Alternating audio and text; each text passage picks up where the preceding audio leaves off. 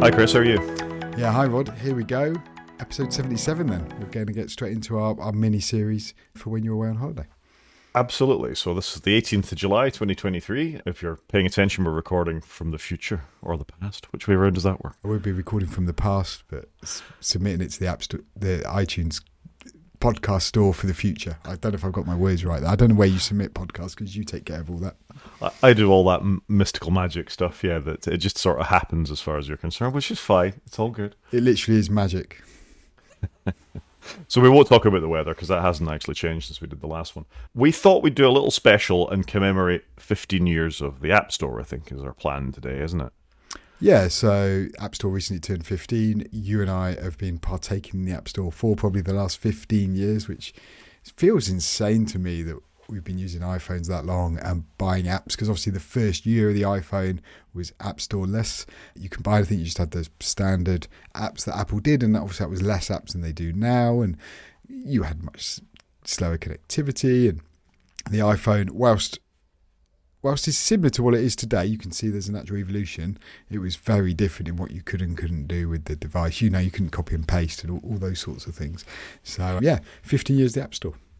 It is amazing to think back, and we've talked about it on the show before. Both of us queuing for iPhones on the day they released in the UK, which came after America. I think it was very small. It was like a four gigabyte phone or something like that when it released. It, it was a four gigabyte and an eight gigabyte version. Am I right in remembering that? I think you're right, but I think they did away with the four quite early on.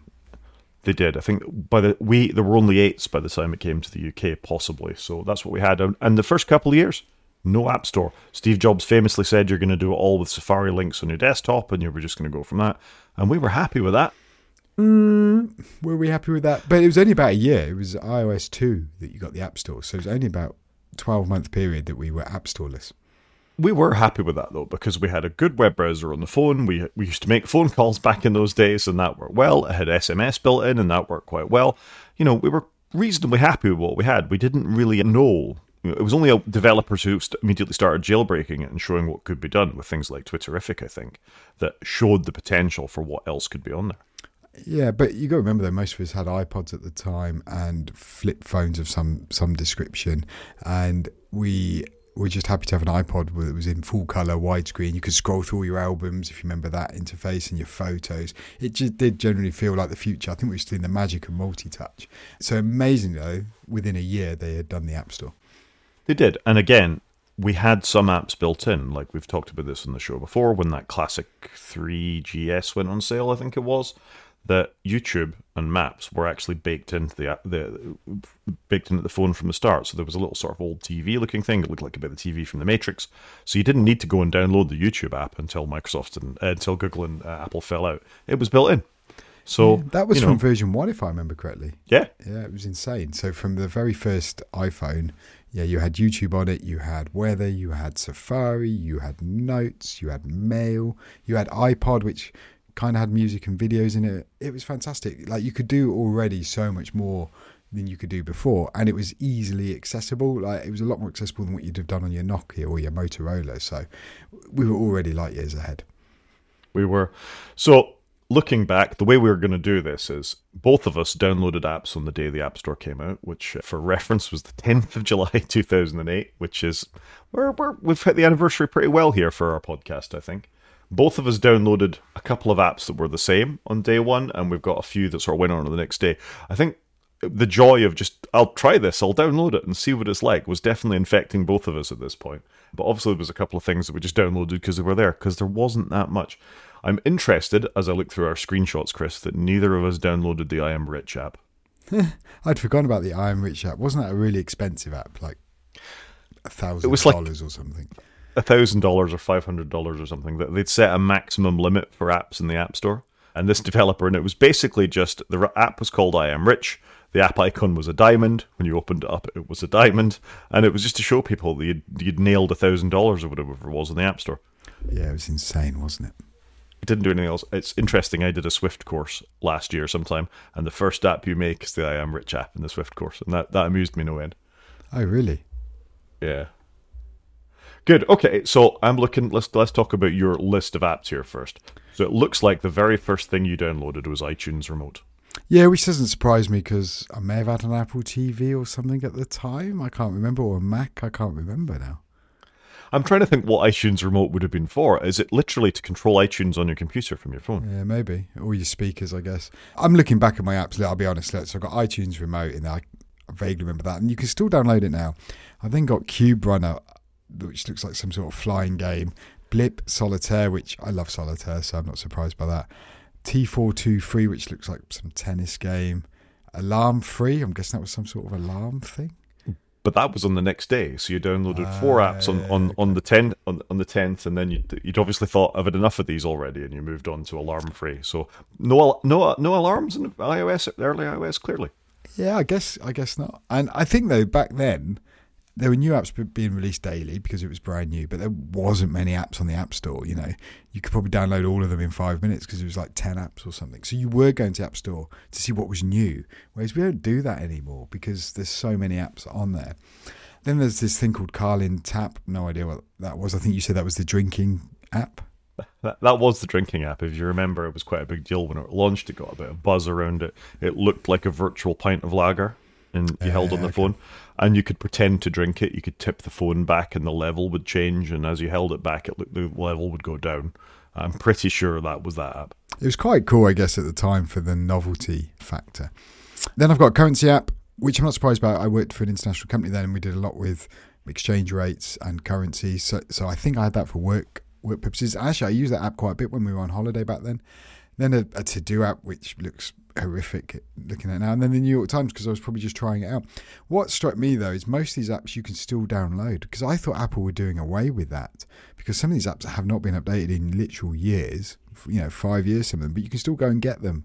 Whereas I thought they were having a real colour and clear the App Store. Yeah, you might be able to get them, but whether they'll run or not is another thing. I guess on more modern versions of the uh, iPhone, I, I don't know. I, I I am quite amused by the fact that some of these are still around. To be honest, you know that uh, that to do app. I'm looking at the icon of that, which is a tick. It's not that different from you know the tick tick app I use all the time now. Yeah, maybe it was ahead of its time, but it didn't end up going anywhere. And then I was just going to call out two others on my next sheet. So that's the the first screenshot I've done. And then on the second screenshot, there are two apps which I still have on my phone today. One is the PayPal app, and one is Shazam Music Discover, which obviously Apple ended up buying. But they are apps I installed on the 12th of July 2008, and they are still going today and installed on my phone. I mean, you can see from the rest of it, most of the stuff I downloaded was games. Bomberman, love Bomberman, and Super Monkey Ball. But those games are games I don't don't really play anymore. So it's interesting to see the sort of plethora that was out there. And I really only have a PayPal app because I have to pay for my kids' school stuff through PayPal. And as soon as that's finished, that app will be going. Fair enough. I, I have vivid memories of Super Monkey Ball because it was one of the apps they demonstrated when they were talking about launching it. And in the same way, the Carling Tap app used the accelerometer to see where the fluid level was on your phone. Super Monkey Ball, you had to roll the ball and the monkey by by tilting the phone to move it backwards and forwards or left or right across the map as you went. And it was quite an impressive little game, actually, almost a tech demo in some ways for what the iPhone could do. And I'm not surprised. It was Sega made it, I think. So Yeah, it I was think sort of you're one of right. the first big first big collaboration between Apple and a games manufacturer, and 12th of July 2008. Yeah, it's interesting looking back a little.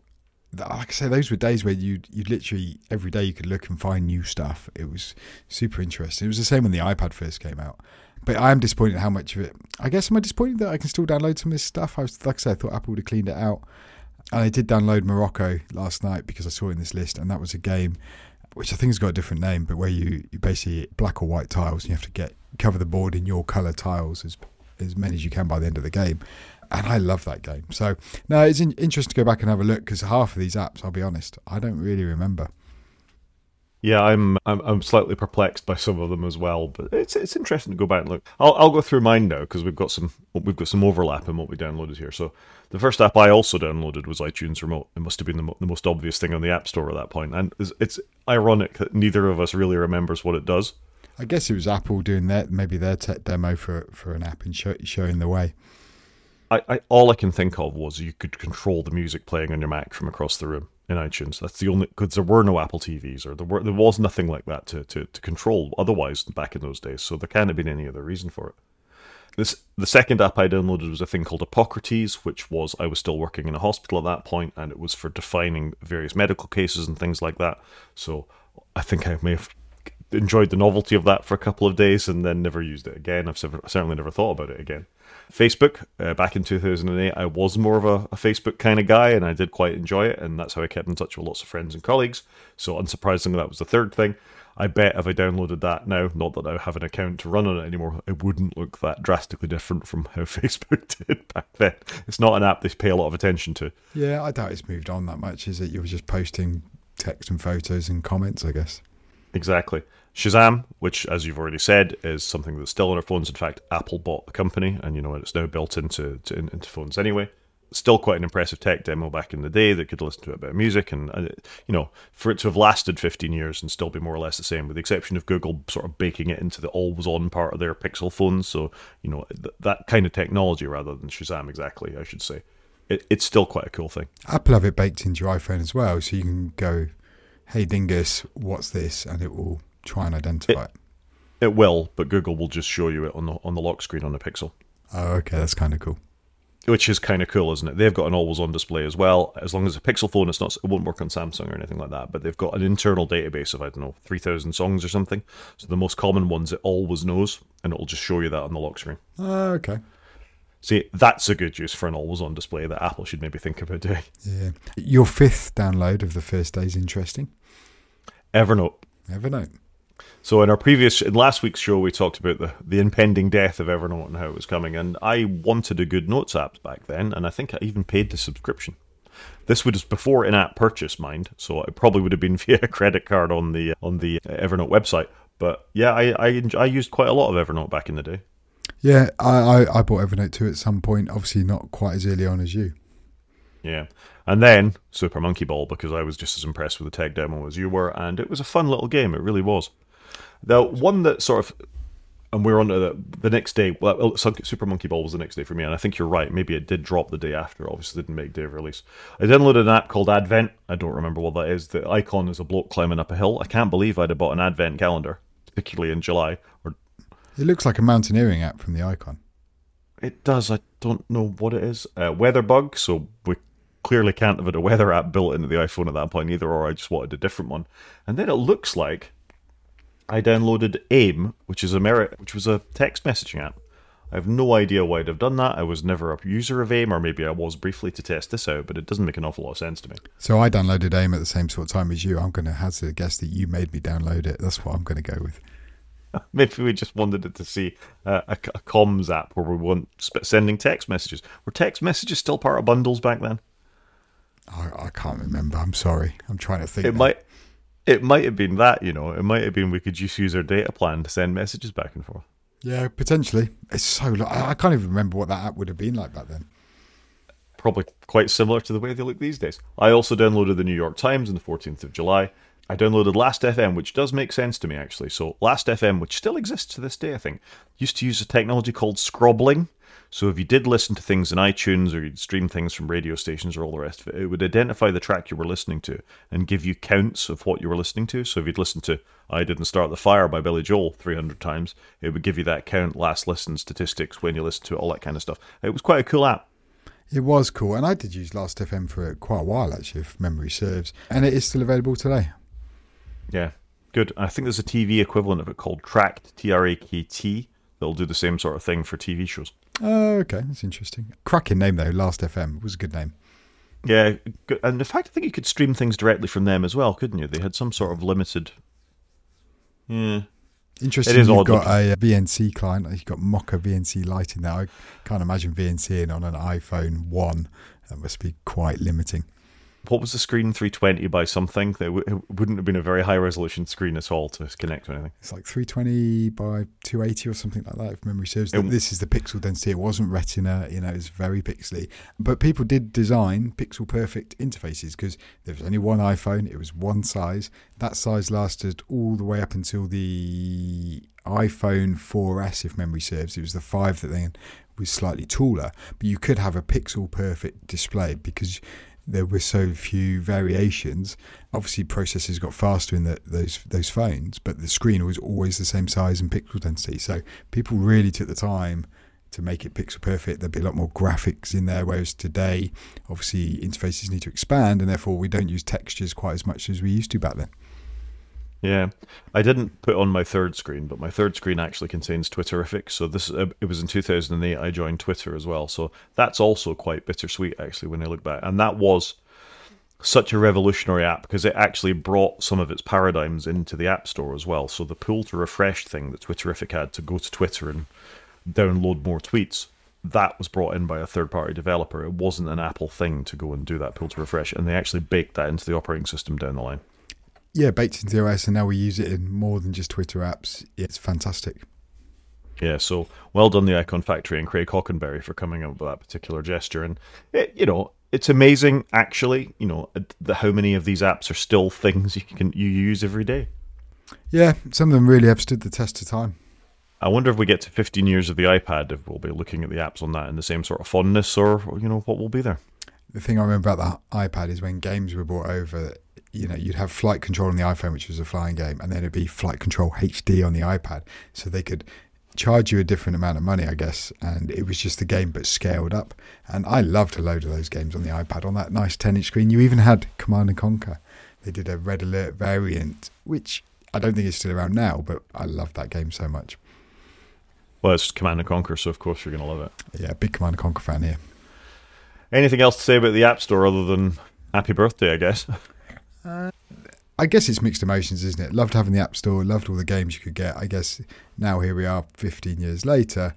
It hasn't really moved on that much. I know we get subscriptions, but it is a shame that they haven't done more opening up and Apple is still forcing so much through it. I think things have improved slightly, but at quite a glacial rate. I did go into Audible yesterday and I bought an audiobook from within the Audible app and, I, and used one of my credits that I already own. And I thought, oh, I didn't think that was a thing. So it's, I think there have been some improvements, but I think Apple don't have the moral high ground that they should have for the company that pride themselves on their policies and, and their stance on privacy. I think at the end of the day, they are still a massive corporation that yeah. want money. And they do make me uncomfortable in that they claim this is the only way you can have an app store with the gatekeeping and the app control and all the rest of it. But the, I was teaching in a course in London this week. We were requiring people to install two factor authenticators. We said just use the Google or the Microsoft two factor authenticators.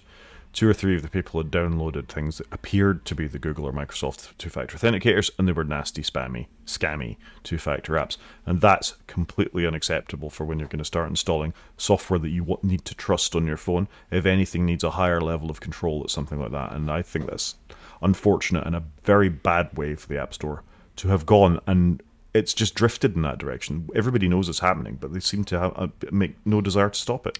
Yeah, that's true. Considering they check every app, they they still manage to let some things through they shouldn't, and equally they seem to stop some things that they shouldn't. And every now and again, we do get a controversy blow up. It seems better from what we've heard. We've we've had less cases of that, I think, but I, I still think they've got some way to go. You know, they've they've had this monopoly for a long time now. They should start getting comfortable with opening it up. I think that's we're going to end there at some point. It'd be better if they did it in the right way rather than be forced to do it in the wrong way. We totally are. And in last week's show, we talked about Amazon being sued by the EU, or Amazon suing the EU for designating them as a large platform. We know about they want to force companies to open things up. We know USB C is coming to the next version of the iPhone, for example. The same thing is going to happen. And Apple had an opportunity at WWDC this year to get out in front of it. And I really think they're going to miss the boat here. And they will fight it tooth and nail because it's in their interests to have this. They have their own market. They can charge what they like. They can do what they like. They have this history of being reasonable gatekeepers, so people will just go along with it. But there is no real alternative to it, and I think that's unfortunate. People like Epic could potentially innovate in this space, as could Steam, as could Microsoft. Could open an app store on the on the iPhone if they wanted, and I think they should be allowed to, frankly, to really sort of push innovation forward in this space. Yeah, no, I'd agree with that. And actually, Microsoft have gone a long way, haven't they, with their recent updates? I say recent, it's probably over a year now that they did to the Windows 11 App Store of allowing more people in it and allowing other apps on there. They've, they've probably have gone the other way. I know it's a much smaller user base. It, it's weird to say that, isn't it? Windows is a much smaller user base, but I it seems like a ghost town to me, the Windows App Store. I don't necessarily mean Windows is a smaller user base, but the App Store on Windows is a smaller yeah. user base.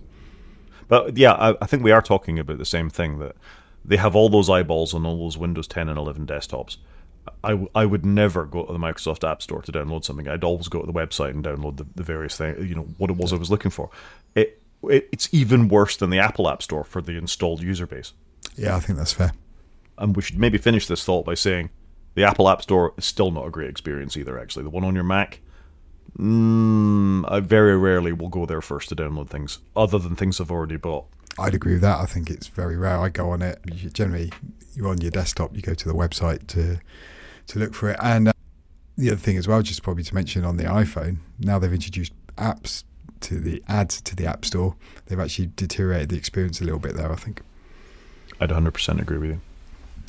I think that'll do us for the App Store. Yeah, I'm sorry we've ended on a bit of a downer, but We ha- on the whole, though, the App Store was amazing and revolutionary, but it hasn't moved with the times enough. I think that's the, the, the long and short of it. I don't think that's a bad thing. It's, it is something to be celebrated, but they've kind of hung on to that ideal, and you need to move with the times a little bit. And the, the times they are moving, and Apple need to get out in front of it again, otherwise they'll begin to they'll begin to become a bit more irrelevant. Yeah, that is always a concern, isn't it? It is. So I'm going to move on. I'm going to talk about two positive stories about what can what can happen to, to or well what I think can happen in the worlds of open source and, and corporate software. So I've got two apps of the week this week, just because I didn't do one last week and I'm not going to do one next week. So you know I may as well sort of try and balance my odds here. And these are decorporatized versions of apps that you know you may be familiar with. So everybody has heard of the Chrome browser. It's what Google will try and sell you. It's full of go- not sell you, will give you, but they obviously want to track everything you do within that, and they've got very strict control over, you know, do not track cookies or the pl- this plugin, or it'll default to the Google search engine or whatever else within that. There is a de-Googleified version, the open source elements of the Chrome browser, so it will work like Chrome. So it'll work with more websites than a Firefox or a Safari or something like that, because Chrome is the lingua franca of the web, really but it's all the Google APIs are taken out of it. It's updated every night, so you get all the freshest features. All the things in the Chrome extension store work with it, so 1Password will work with it, all the various bits and pieces as well. So that's quite nice. I run this via Brew, which is a Mac extension for downloading Linux and uh, software and things like that, so I can get the latest build of it. If you don't run Brew or one of these other things, then you've got to go and download an, a build of it every once a week or something like that, which isn't that big a deal. You can do it. But having it baked in so I can just run one terminal command and pull it down again works nicely. If you're a Linux or a Windows user, you can use Chocolatey or, or your package manager on Linux to do this for you because they're better like that, frankly. Or there's spins such as things like Vivaldi on Windows, which will download the latest version of this instead. I just think this is a good thing that you can get the browser that is fundamentally what will work on the web uh, and get it completely de-Googlified. Have all that sort of corporate contamination removed from it. I think is a good idea. Yeah, I completely agree with you there. I must apologise to our listeners. I live near the biggest air show in Europe, and it's this weekend. So apologies if there's any background noise, as a massive jet just flew over me whilst you were talking. to it so apologies there. But I know it looks interesting. You've just named a whole bunch of stuff I've never heard of. I think you said chocolatey. Uh, yeah, this is a world I know very little about, but I, I always feel I'm a little left behind on some of these things. So, in the world of Windows corporate IT, when you're trying to install package managers and things like that, then Chocolatey gives you like a, an app an app store in the same way Ubuntu sudo apt-get and things like that. You can have Chocolatey for Windows, which will you'll be able to package things like the thing I'm going to talk about next, things like Visual Studio Code that you can pull down and and, and, and make use of and, and manage installs. We talked about NixOS last week, which will let you sort of define a text file for what an install will look like and what will download. You can do. There are similar things available for Windows, like Brew for the for the Apple Mac Store. Oh, okay, makes sense. So the second thing I'm going to talk about is VS Codium. So Visual Studio Code is a text editor effectively, but it's a text editor on steroids. You can install all sorts of packages and extensions to it. It's a Microsoft product that's like a cut down version of their development environment, Visual Studio.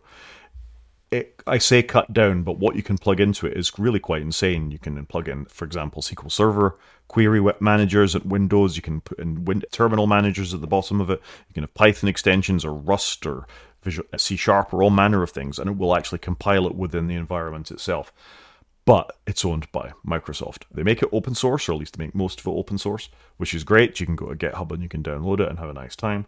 But again, as with Chromium, somebody has de-Microsofted Visual Studio Code, and you can download VS Codium for Mac, Windows, or Linux and have all the Microsoft components taken out, but still make use of that massive extension store that's in the back end.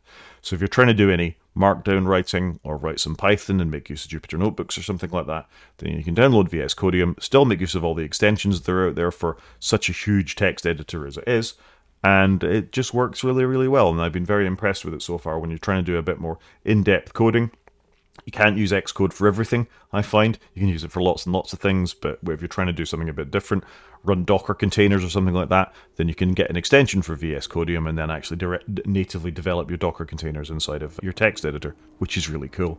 Yeah, that's, that does sound good. I've used it a little bit actually, and I think Xcode's very good, but it's very clunky for when you just want to edit a file. And actually, something like BBEdit or VS Codium, as you just said, seems like the right solution for that. Yeah, it, it, works pretty well, and it's got a dark mode, and you can't go wrong with a dark mode, can you? You're speaking to me that runs exclusively in dark mode on everything. Brilliant. Anything else to talk about, Chris? No, I think that's it. I think that was a good overview of yeah, 15 years of the App Store. Thank you to everybody for listening. And as always, if you want to get in contact with us, Rod is at G5Maniac at mastodon.scot. I am at underscore CJP at mastodon.social. And you can drop us an email at wakefromsleep at protonmail.com. Talk to you next week, Chris. Cheers, Rod.